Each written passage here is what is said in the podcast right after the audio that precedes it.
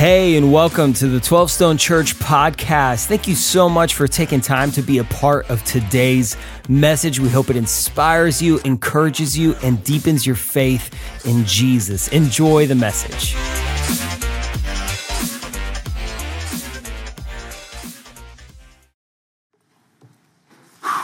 Welcome to 12Stone.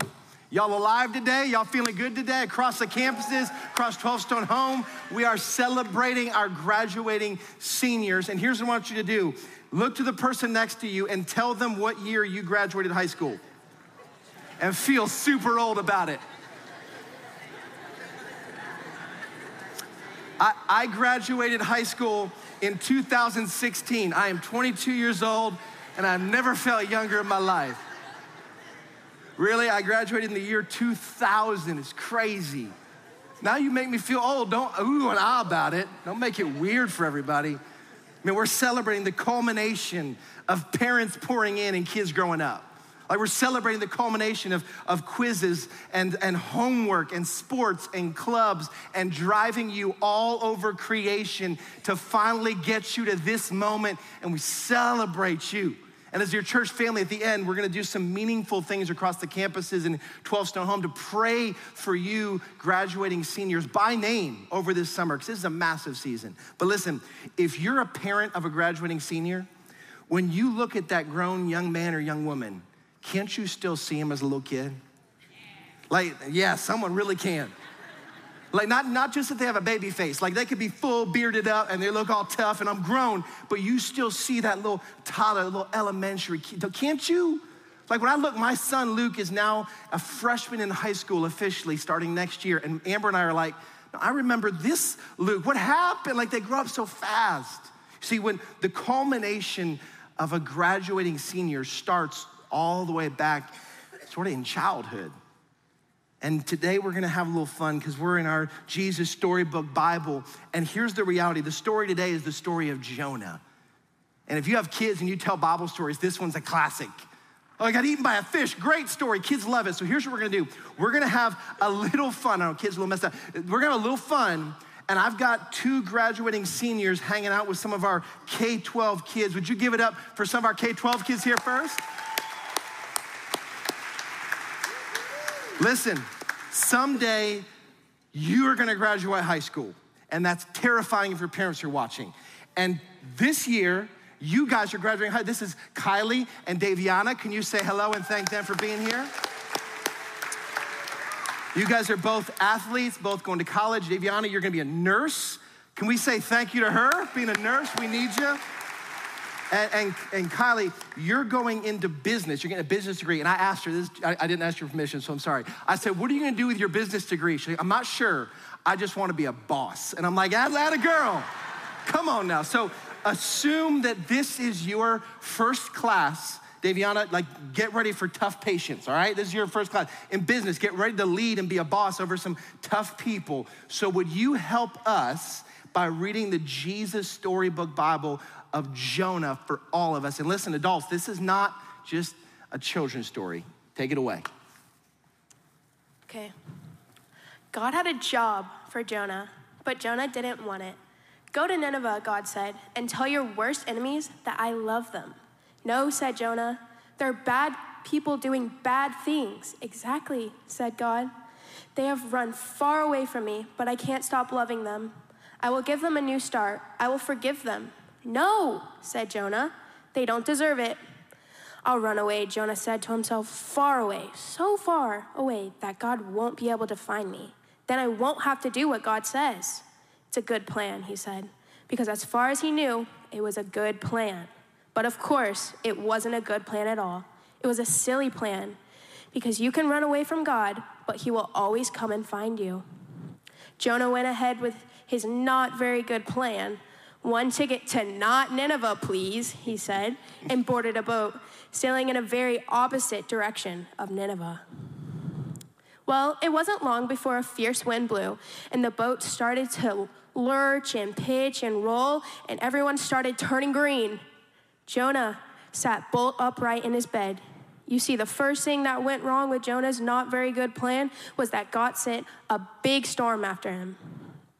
The sailors couldn't sail their ship properly. We're sinking, they screamed, and started throwing everything overboard suitcases, food, whatever they could find. But now Jonah knew that the storm was his fault. Throw me in, he said. He shouted to the sailors, and the storm will stop. The sailors weren't sure. It's the only way you can be saved, Jonah cried. And so, one, two, three, splash! No sooner had Jonah hit the water than the waves grew calm, the wind died down, and the storm stopped. Just then, when Jonah thought that it was all over, when he was sure he was going to drown, God sent a big fish to rescue him. The fish swallowed Jonah whole with one big gulp. Jonah must have thought he'd died. It was so dark in there, like a tomb. But then he smelled the rotting food and felt the slimy seaweed and knew he wasn't dead. He was in the belly of the fish. Sitting there in the darkness for three whole days, Jonah had plenty of time to think. Pretty soon, he realized his plan was, well, a very silly plan indeed. He was very sorry for running away. He prayed to God from inside the great fish and asked God to forgive him. After three days, the fish spat Jonah safely out onto the sandy beach. Just then, Jonah heard someone calling his name. Go to Nineveh, God said. And this time, Jonah said, Yes. He went straight to Nineveh and told everyone God's wonderful message. Even though you've run far from God, He can't stop loving you, Jonah told them. Run to Him so He can forgive you. The people of Nineveh listened to Jonah and they started loving God. They learned to do what God said and to stop running away from Him, just like Jonah. Many years later, God was going to send another messenger with the same wonderful message. Like Jonah, he would spend three days in utter darkness, but this messenger would be God's own son. He would be called the Word because he himself would be God's message, God's message translated into our own language. Everything God wanted to say in the whole world in a person. Can we thank him? Now, guys, I, I, have a quick question, all right? Has there ever been a time when you were right and your brother or sister or friend was wrong? Anybody? Uh, you guys have never been right before, ever? You can't remember if you're right? Welcome to the club. Wait till you're 40. It gets, it gets harder. You're a child. He said it's a child. You are a child. You know what? I'm gonna let's forget the message. I just I'm just kidding. I love you guys. Thank you. And can we thank our awesome high school graduates? Give it up. Thank you guys. I'm gonna ask you the same question. Be, be honest. Try to remember. Has there ever been a time where you felt like I'm right and someone else was wrong? Anybody? Did it happen this morning on the way to church? Anybody? Are you sitting next to the person who you think is wrong? Anybody? Don't put your head, it's all ladies. Guys are smarter. Guys are like, you ain't going, that's entrapment. I'm not, I'm not in with that. Listen, this is where we're going. That story sounds like a children's story. Au contraire, it is not, my friends. Here's the overarching question we're going after today. It's simply this I'm right, you're wrong, right? Like, isn't that, isn't that right? Like, I, I'm right and you're wrong. Listen, when you teach kids, if you're raising kids, what's your primary conversation? What's right and what's wrong? Like, that's wrong, that's right. How many times do you say that? But that is not a children's message, that's for all of us. And listen, today I think the Spirit of God wants to speak to each of us individually. And this Jonah story ain't a children's story. It's a story that I think that God wants to convict some of us and correct some things. I think this is a story God wants to encourage some of us through. And so I want to I want to sort of give you the uh, the Jonah story that's not just the children's Bible story. So here's here's some of the details I want to fill in. So you heard the children's version. Jonah, he was a prophet. But here's what you need to know about Jonah. The timeline of, of how the, you read through the Bible is not chronologically. And so the story of Jonah actually happened before what we taught the last two weeks Isaiah and Daniel. So Jonah was a prophet in Israel before Israel was overthrown, before they were judged and destroyed, and before they were taken into captivity. So Jonah is chronologically the last story in the Old Testament before Israel was overthrown. So that's where Jonah starts. And here's what you get to see you get to see right before Israel fell here was the disposition of Israel Israel thought they were right and everyone else was wrong. period. They don't have a question mark at the end. They don't have the last question, right? No, they were like, no, we're right. Everyone else is wrong. Do you know what usually precedes a fall? Your inability to see your own wrong, and all you can see is everyone else's. That's usually what precedes a fall. And indeed, that focus of Israel, the way that they saw the world, was the seeds that, that were planted that led to their destruction and being overthrown. So when God told Jonah, go to Nineveh, as a kid, you're like, why didn't he go? God told him to. Well, for them, their whole worldview was baked in that everyone in Nineveh was so wrong that God was never gonna forgive them. So why even go? They're my enemies. I'm not going over there. So when Jonah refused, it was a deep seated worldview and focus inside of his life that they're so bad, I'm, i would never go over there. And so God, Jonah tells God no, runs the other direction. And after a brief detour inside the belly of a fish, Jonah repents and God gives him a second chance. We're gonna come back to that. Interestingly, God didn't call someone else. He said, I'll give you another chance, Jonah. And then when Jonah finally goes to Nineveh, I think of this moment like he's got this major speech that's just beautiful, the best message ever given. Here's the only thing recorded in scripture that Jonah said 40 more days and Nineveh will be overthrown. That's his whole message. No love, no grace, just listen. In 40 days, God's coming for you. That's all he could muster because he, he's like, he's like a, a, a reluctant prophet pursuing a relentless God, and he doesn't want what God wants to do for Nineveh, so he didn't even give it his all. And to Jonah's surprise, Nineveh repents, turns from their evil, and God shows mercy to the city. And that's where the Jesus Storybook Bible ends. Why? Because it's a happy ending. Yay! This evil city, and God said, I'm gonna show mercy. Jonah's stoked, right? Like he did it. He did what God said. He's happy, things are good. And then we turn from chapter three to the fourth chapter of the book of Jonah. And here is what Jonah says. Here's his response to all that happened. But to Jonah, this seemed very wrong and he became angry. What, what, are, you, what are you doing, Jonah? You did it, God showed mercy, but to him, this all seemed wrong.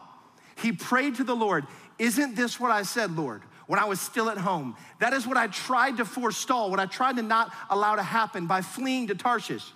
I knew that you are a gracious and compassionate God, slow to anger and abounding in love, a God who relents from sending calamity. Jonah, after all this, is ticked.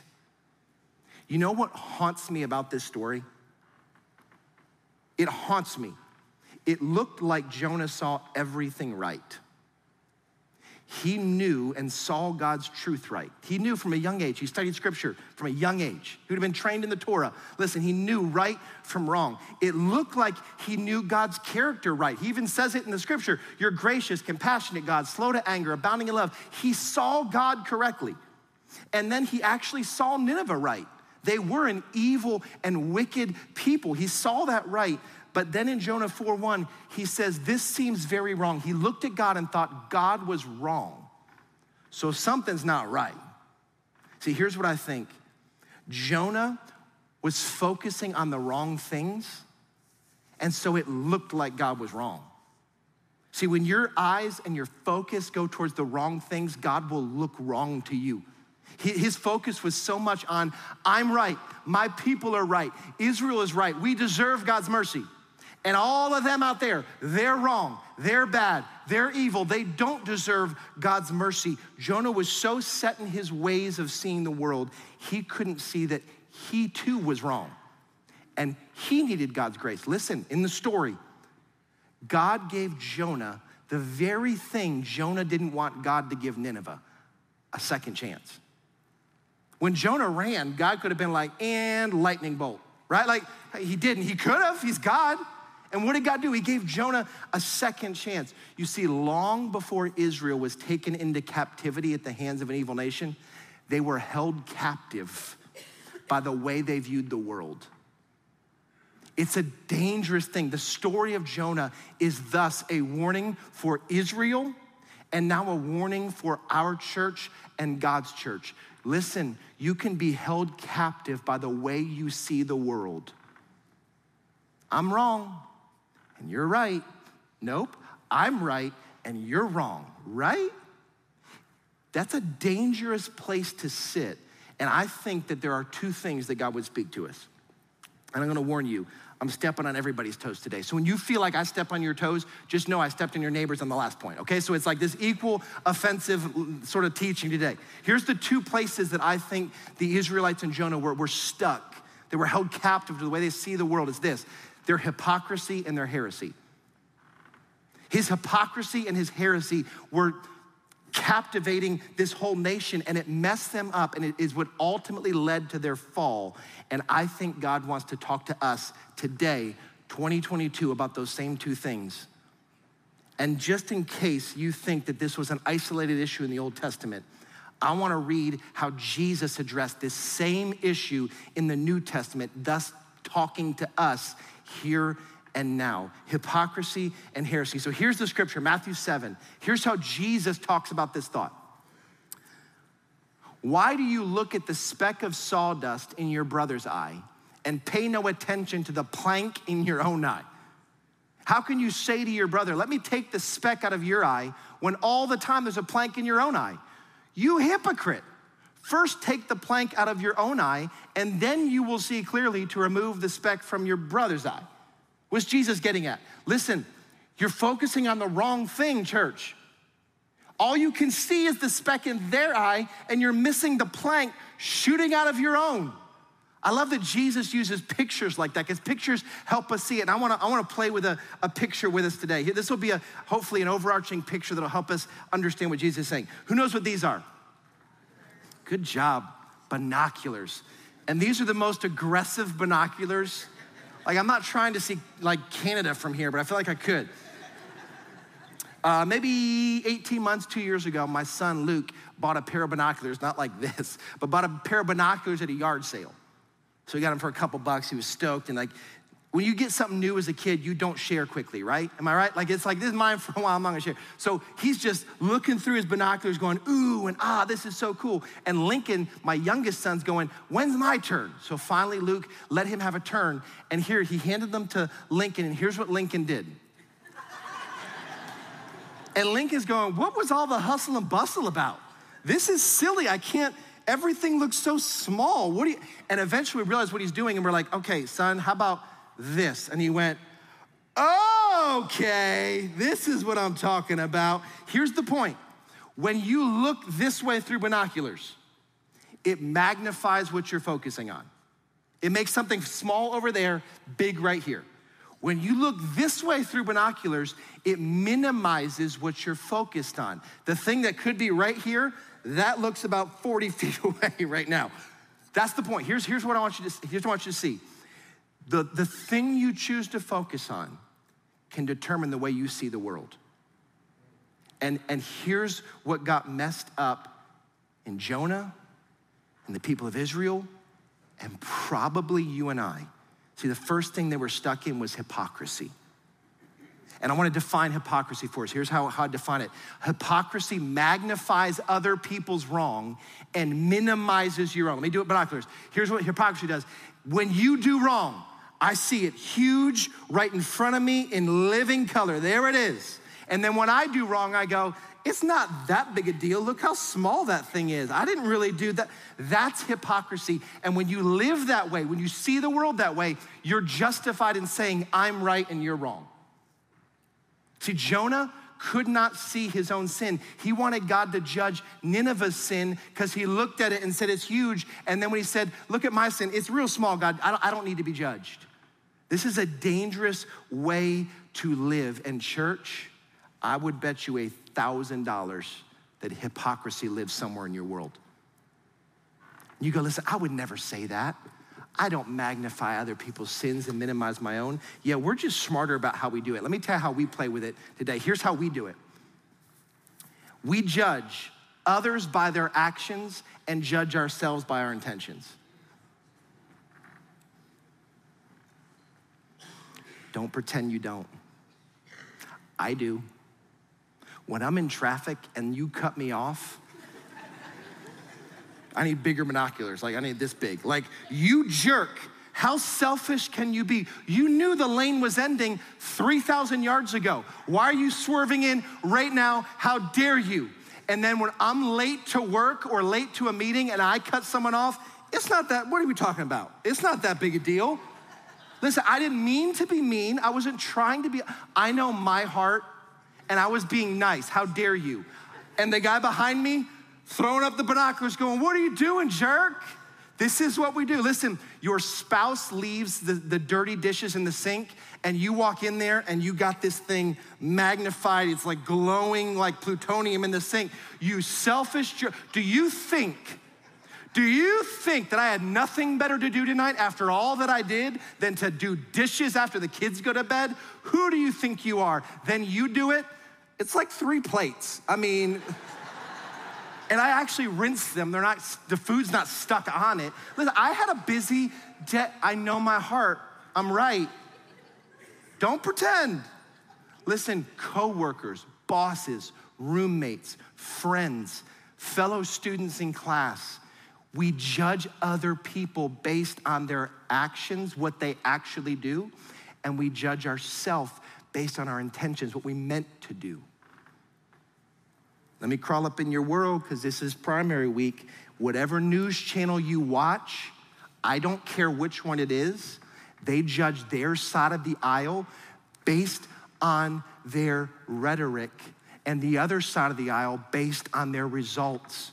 How can both news channels say the other person's wrong? What they're focused on? When you judge your side by our rhetoric, I wanna do better and you judge the other side of what they've done. You've done nothing. Church, don't get messed up in this in the season. Don't get messed up. This is what hypocrisy does. See, my kids do this. Whenever your kid comes to tattle, what are they gonna tell you?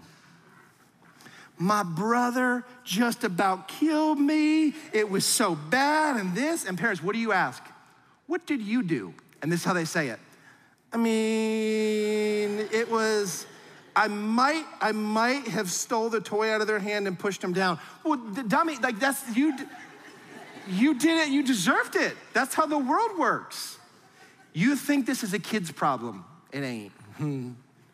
This is where we live. And relationships cannot withstand the weight of hypocrisy. Your marriage might be in a rough spot because you see everything they do wrong with a 10x magnification. And you see everything you do wrong a million miles away in just a tiny speck. And maybe, just maybe, God wants to free us from that. Church, be careful. God might want to fix what you're focused on. But there's another extreme in this. I mean, make the other side of the room mad. There's, there's the hypocrisy over here. I, I, I look at your stuff as super bad, mine's real small, real small. And here's the other side. When you get sick of the hypocrisy that does exist, oftentimes you drift to the other extreme, and that's heresy, which means false teachings, believing something that's not true. And here's what heresy says it minimizes what God calls right and wrong and magnifies our justifications, which lets you say, I'm right and God's wrong. If we're playing out the binoculars, here's what it does it, it minimizes what God, like God said, do this, don't do that. And you're like, yeah, that's not that big of a deal from the way I see it. And then you look at yourself and go, listen, I've got all these reasons why I should do what I'm doing, even if God says it's wrong. Guys, put Matthew 7 back up there. I want you to look. I'm not gonna read the whole thing again. You get to look for yourself. Anywhere in this story does Jesus excuse or dismiss the junk in either person's eye? No. Nowhere in that passage does Jesus give the either side of this thing permission to go, let's be honest, the stuff in your eye, the sin in your life, no big deal. Jesus never dismisses it. In fact, he says, clean it up. Jesus doesn't give permission to say, there's no, listen, I know that God said, don't do this, and you have sin, which is the speck in your eye and the plank in your eye, and there's sin in there, but just dismiss it. I, I don't need to worry about that. See, what, what heresy says is that we'll all pretend that none of us have junk in our eye. I know God says that this is sin, and if you're here, then you're living in sin. But what, what heresy says is listen, let's just you and I both agree I got a plank, you got a speck. Let's just both agree neither one of us has stuff in our eye. And it's a dangerous way to live. It comes out like this I have my truth and you have your truth. Therefore, we ignore God's truth. Listen, I, am not saying this to be the pound the pulpit, how the sin of your life. I'm saying this because I care. And I'm saying this because it's the truth. If I didn't love you, I'd tell you stuff to make you happy all the time. Hey, you don't have sin. You're awesome. Everything's perfect. That feels so much better for me. You would like me way more. I'm not saying this because I want you to like me. I'm saying this because I want you to know how God sees things. Listen, Jonah minimized God's command to go to Nineveh. Why? Because he justified his reason to not follow God. God, the Ninevites are evil people. They've attacked our country. They've treated us so bad. Surely, God, I don't have to listen to what you told me to do.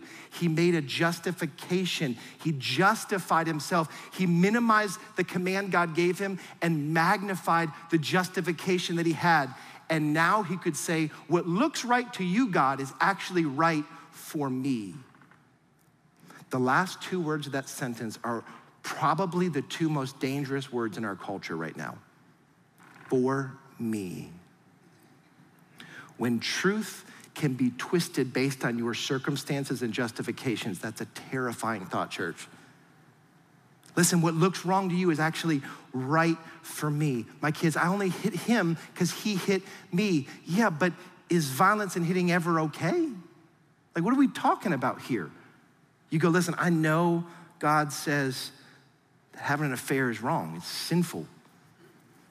But do you know how he's treated me over these years? He's been distant, she's been distant, she's not been there for me, he's not been there for me. God surely can't mean my situation. Listen, if you can justify it, you can call your wrong right for me. You say, listen, God, I know you say don't lie, don't cheat, don't steal, but surely you didn't mean I shouldn't cheat on my taxes. Here's my justification, God. They're so wasteful. They spend it wrong. So the wrong they did to me justifies my wrong back.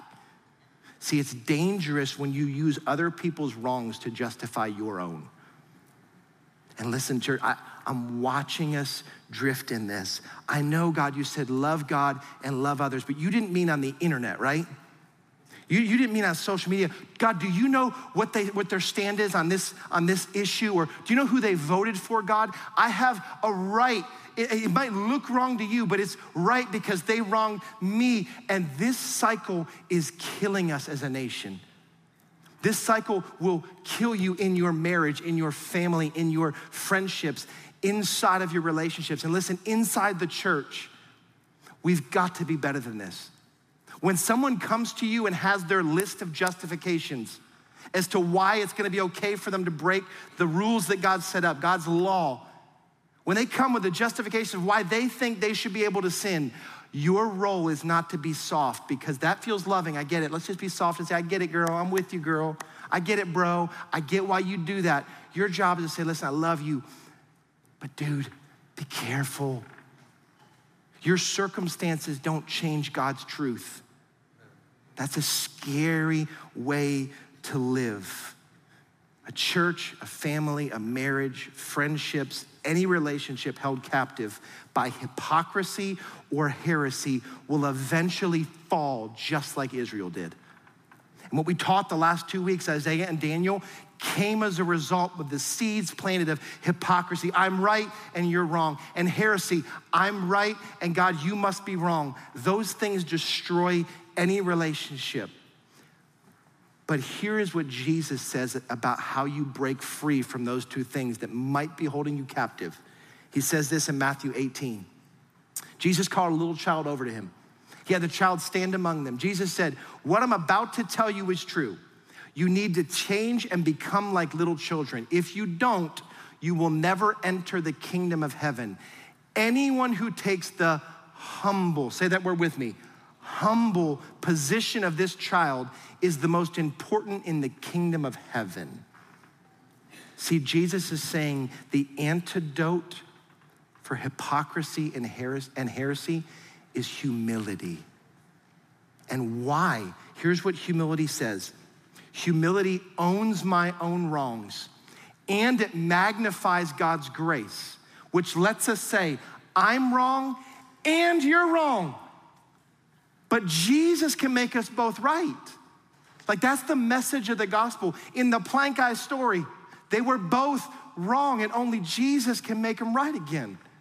See, the, the, the, the message of the gospel says this it sort of puts us between these two thoughts that hold in tension. In Psalm 130, verse 3, it says, If you, O Lord, kept a record of wrongs, who could stand? If God had his binoculars out looking at every second of your life, his notebook would be full, wouldn't it? You don't have to raise your hands, but get honest to God. None of us have a leg to stand on. If you, oh Lord, kept a record of wrongs, I got nothing to stand on.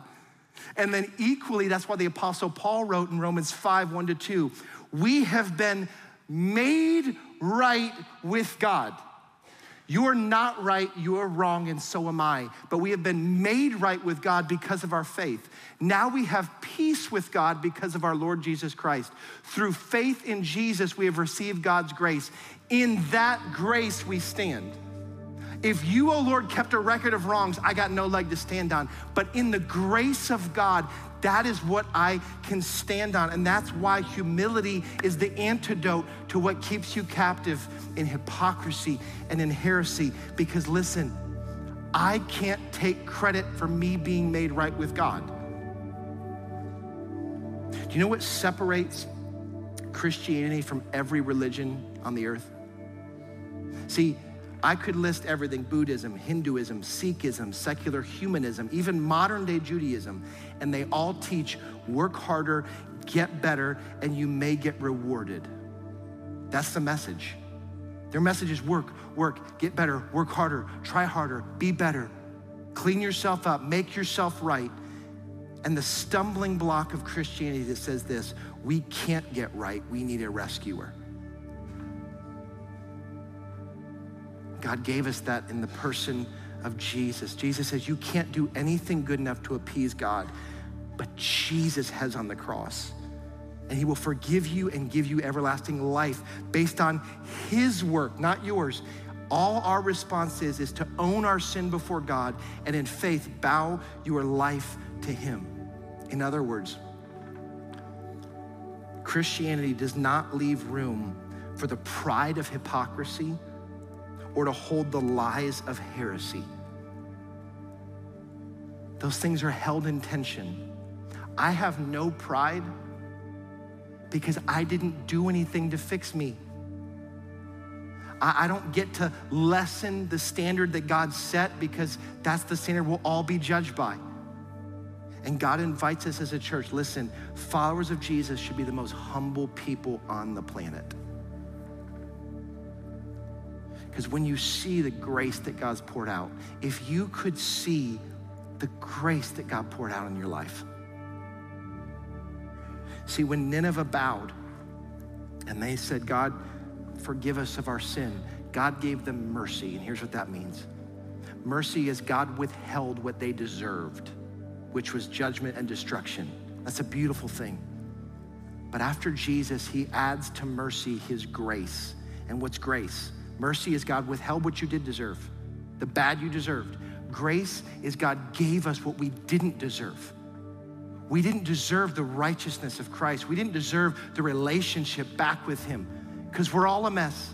I own my own sin, but I magnify the grace of God. When I look at God, I look at Him through the binoculars, and the size of grace that He has for us is unparalleled. And listen, if just the church, just the church would live this way, we could break the cycle of what's going on relationally across this country, across the church, in your marriage, in your family, in your friendships. If you would embrace the humility that the gospel demands, it would change everything. We don't have to hypocritically hold people to higher standards than ourselves. And equally, we, we can call, humbly call people up to the standards of God because the grace of God is the only leg any of us have to stand on. And at the end, the pastors will stand up and pray this over you. But listen, what are you focusing on? What are you choosing to magnify and minimize? We all have a bent. You either lean towards hypocrisy, self righteous, or you lean towards heresy, more the self deceived. I can just make my own. You lean one way or the other. And you better know which way you lean. Listen, it's so easy to drift into hypocrisy, even subtly living like you're better than whoever your them is. Looking at someone else and saying, How dare they do fill in the blank while you're blind to your own sin. Your prayer is, God, I repent of my sin, forgive me. And easily, it's, it's equally, it's so easy to drift into heresy, even subtly acting like you know better than God. You might never say those words, but you might subtly act that out in your life, acting like God will drop his standards if you have a good enough reason. If someone hurts you enough, you can do wrong back and God will lower his standards. Your prayer is God, I return to your truth. God, correct me. And oh God, would the truth of the gospel produce a humble dependence in this church? See, if you believe that you are responsible for the forgiveness that God gave you, I pray that the Spirit of God would correct that view inside of you today. And that God would free you up inside of relationships, inside this world, to freely love and serve people in humility. Because you're not better than anyone. You just met someone who is better, which is Jesus. The only reason I have a leg to stand on is because of Jesus. We're a bunch of beggars showing another beggar where to get bread. And listen, before I turn the service to the pastors, you need to understand why this is so important. Because people are watching. Church, we make a claim about the person of Jesus and the way we live, people are watching it and they're quietly deciding and making conclusions about the Jesus we claim.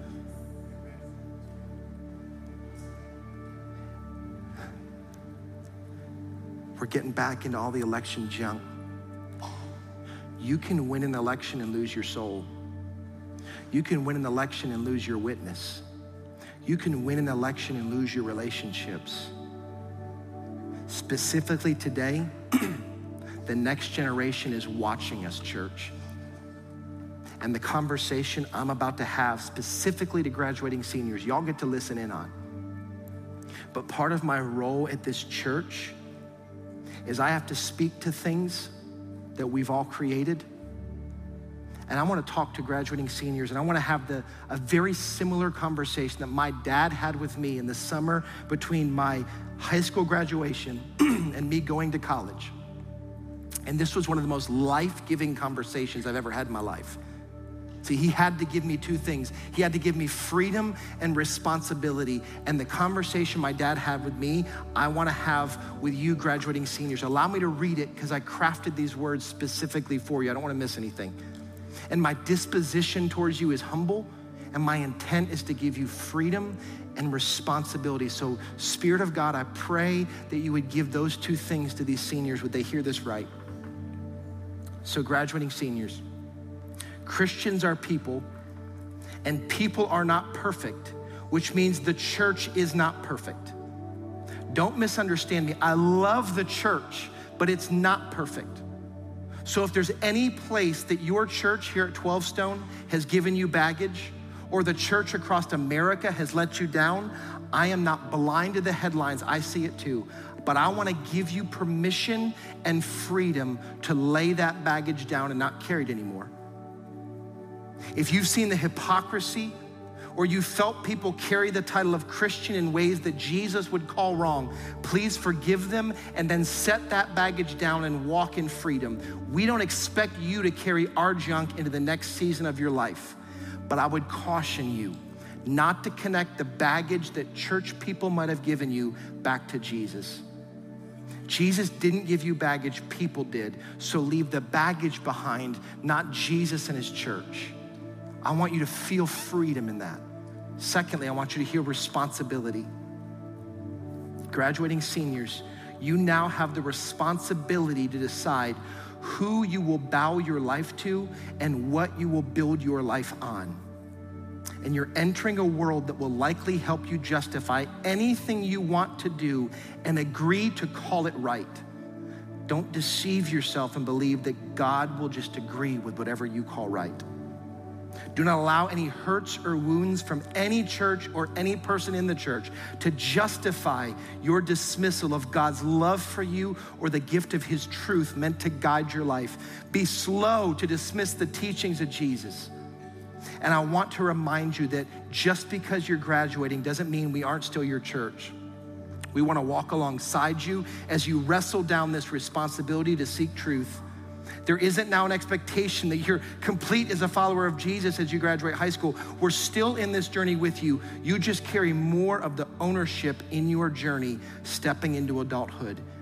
And seniors, that's why we're going to close today at your campuses by grabbing a name of every graduating senior. We're committing as your church to pray over you in this next season as you get to make decisions about who you will bow your life to and what you will build your life on. And any place that you feel like we've given you baggage, set it down, but don't set down Jesus. And, church, they have been watching, they will be watching. The kids we had up here in K 12, they're now watching. I pray that God would root out hypocrisy in all of us I pray that God would correct heresy in any of us and that we would be a church that's known by our humble dependence on the grace of God. So, pastors, will you pray that into the life of our church today? Thank you again for spending time with us today. A special thanks to those of you who generously give through 12Stone. It is because of you that this ministry is possible. And if you want to learn more about 12Stone, make sure you follow us on social at 12Stone Church and check out a location or a watch party near you. And if you enjoyed the podcast, you could subscribe, share it with your friends, hit the share button, or even take a screenshot and throw it in your social stories. And make sure to tag 12Stone Church. Let it be a blessing to somebody else. Thank you again, and we'll catch you on the next one.